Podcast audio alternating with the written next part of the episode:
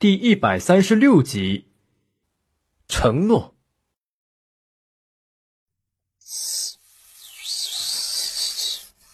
同样也属于妖修的黑曜，自然对这种事情更是关心。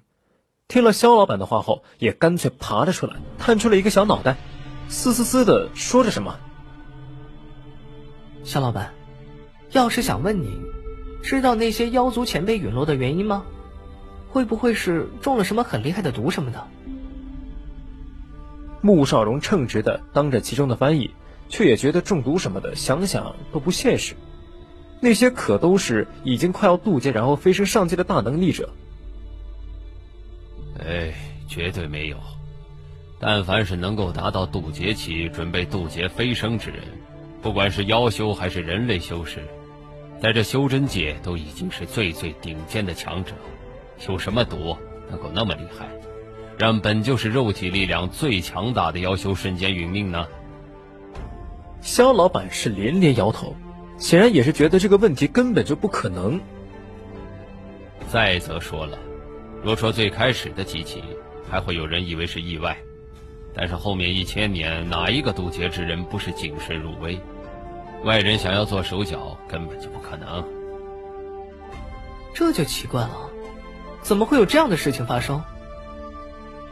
穆少荣皱眉，心中却并不是特别的担心。他们现在才一个金丹期，一个都没有了修为，就算是担心了，又能怎样？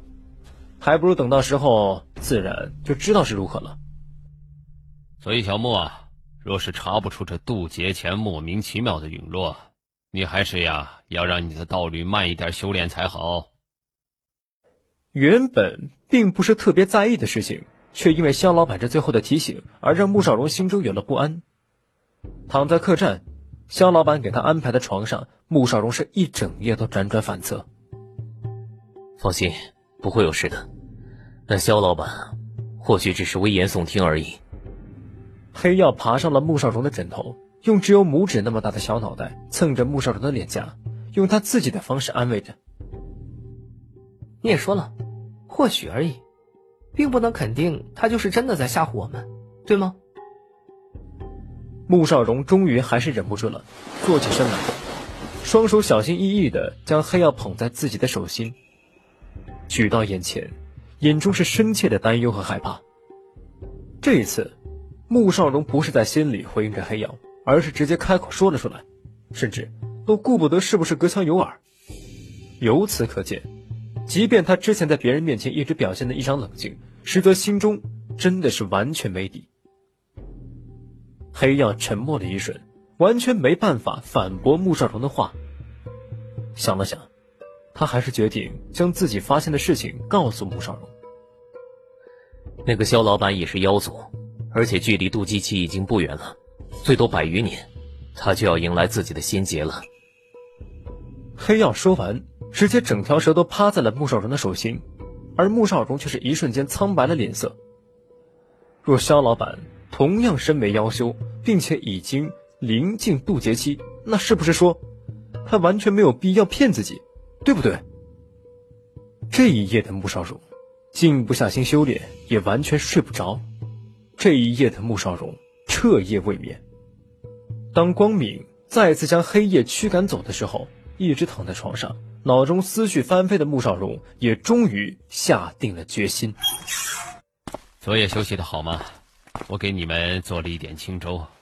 虽说修行之人不需要这些东西，不过修真路上危险重重，说不定什么时候就只能够遗憾离去了。所以啊，一定要趁着自己有时间的时候，好好享受一番这些难得的美味佳肴。当穆少荣出来的时候，肖老板已经再次在花厅中忙碌开了，空气中飘着淡淡的青菜粥的味道。但穆少荣知道，这里的青菜粥绝对不是他以前吃的那些能够相提并论的。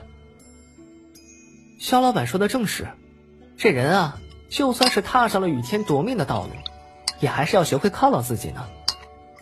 穆少荣浅笑着，给自己盛了一碗青菜粥。清香的味道啊，被吸入鼻中，就好像整个人都被浸泡在这淡淡清香的味道里一般。王达左看看穆少荣，右看看肖老板，完全不知道这两个人究竟在说个什么，于是决定继续品尝面前的好东西比较好。他活了几百年了，还是第一次吃到这么好吃的东西呢，简直吃的他要怀疑自己这几百年是不是白活了。时间紧迫，他们两人也不能停靠太久，吃过早饭后就准备告辞离开。只是在临走的时候，穆少荣迟疑了一下，终于还是回头给肖老板深深一揖：“前辈，谢谢你昨晚告诉我那些事情。不过你放心，小子不才，但一定会尽全力去寻找其中的秘密。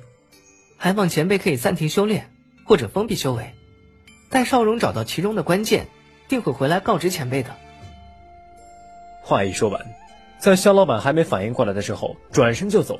顷刻间就消失在了往来的人群之中。肖老板是真的愣了一瞬，等他回过神来，明白穆少荣究竟说的是什么意思的时候，却发现哪里还有那说大话的小子的踪影啊！然后肖老板又淡笑一声：“这小子居然能够成为神兽的道侣，火族怎的能够被他找到原因呢？若真是那样……”可就真的是妖族的大幸啊！一个轻笑，一声轻叹，包含了他对穆少荣的期望，还有那一路上未知的艰难。但是，这个给他奇怪感觉的年轻人，真的能行吗？手指微动，一道道法诀掐出，一道道光幕在他身上闪现。只瞬息之间，原本高人模样的肖老板就变成了。好似凡间普通人一般。小二，关门，不做生意了，随本座去历练。一声大喝，浑厚的声音将正在里面忙碌的店小二唤了出来。哎，好嘞，祖爷爷，您想要去哪儿啊？穆少荣可不知道，因为他的一个承诺，这个存在了几百年的客栈，居然就这样直接关门大吉了。而此刻。他正同王达在继续赶路呢，或许是之前在客栈的时候，那魁王被教训的有点惨。毕竟对一个体修，通俗点来讲，就是一个只能靠蛮力来战斗的修真者来说，缺了一只胳膊，战斗力可是实实在在的下降了一大截儿啊。出师不利的那些人，现在估计已经在开始夹着尾巴做人了，所以。穆少荣和王达在之后的行程中完全没有再次碰到那些人。对于肖老板之前无意中提到的魁王的主子，穆少荣心中好奇，却也明白这是怎么回事。在偌大的一个自由都城中，其中不乏有些出窍期和合体期的大能，怎么可能有几个元婴期的小辈就做了整个都城所谓的四大王呢？所以，当穆少荣第一次听说这个消息的时候，就知道这四个人背后肯定还有人。与其说这四人是这自由都城的地头蛇，不如说他们是背后之人放出来的靶子和代言人而已。代言人死了还可以继续找，而他们只需要在后面安安静静的享受成果，享受供奉，享受只属于他们的自由，这就够了。只不过不知道那魁王实力损失这么大，回去之后究竟还能不能继续做自己的四大王之一？不过这些呀，都已经与穆少龙无关了。准确的说，这些事情从来都不在他的关心范围之内。此刻，除了快些到达海天涯小秘境，找到兽骨之外，就是去查一查妖族渡劫的事情具体是什么原因。上次在肖老板那里停留的，真的只能说是意外，或者说是冥冥中的天意指引他们过去，然后知道了关于妖族渡劫的事情，而此后，穆少荣和王达就再也没有停留过。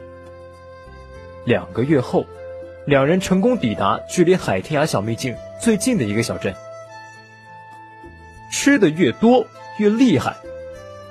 这是一个叫做海天村的小镇，据说原本这里是没有小镇的，只是因为海天涯小秘境的出现，这里的人烟渐渐多了起来，然后慢慢就发展成了一个小镇。说不定再等千年之后，这个海天小镇呢，就变成了海天城了，也说不定。给我们来两个房间。一直不曾停歇的赶了两个月的路，有的地方没有传送阵，他们还需要靠飞行飞到另一个传送阵的地点。短短两个月，就让从来不曾这般赶路的穆少荣着实有些疲倦。当然，这只是精神上的疲倦。好嘞，两位楼上请。咱们这里可是整个海天涯最好的客栈了，一个房间住一晚，十个下品零食。客官，你们是为了海天涯小秘境而来的吧？可惜呀，这来的实在太早了些，还有半个月的时间，小秘境才会开启呢。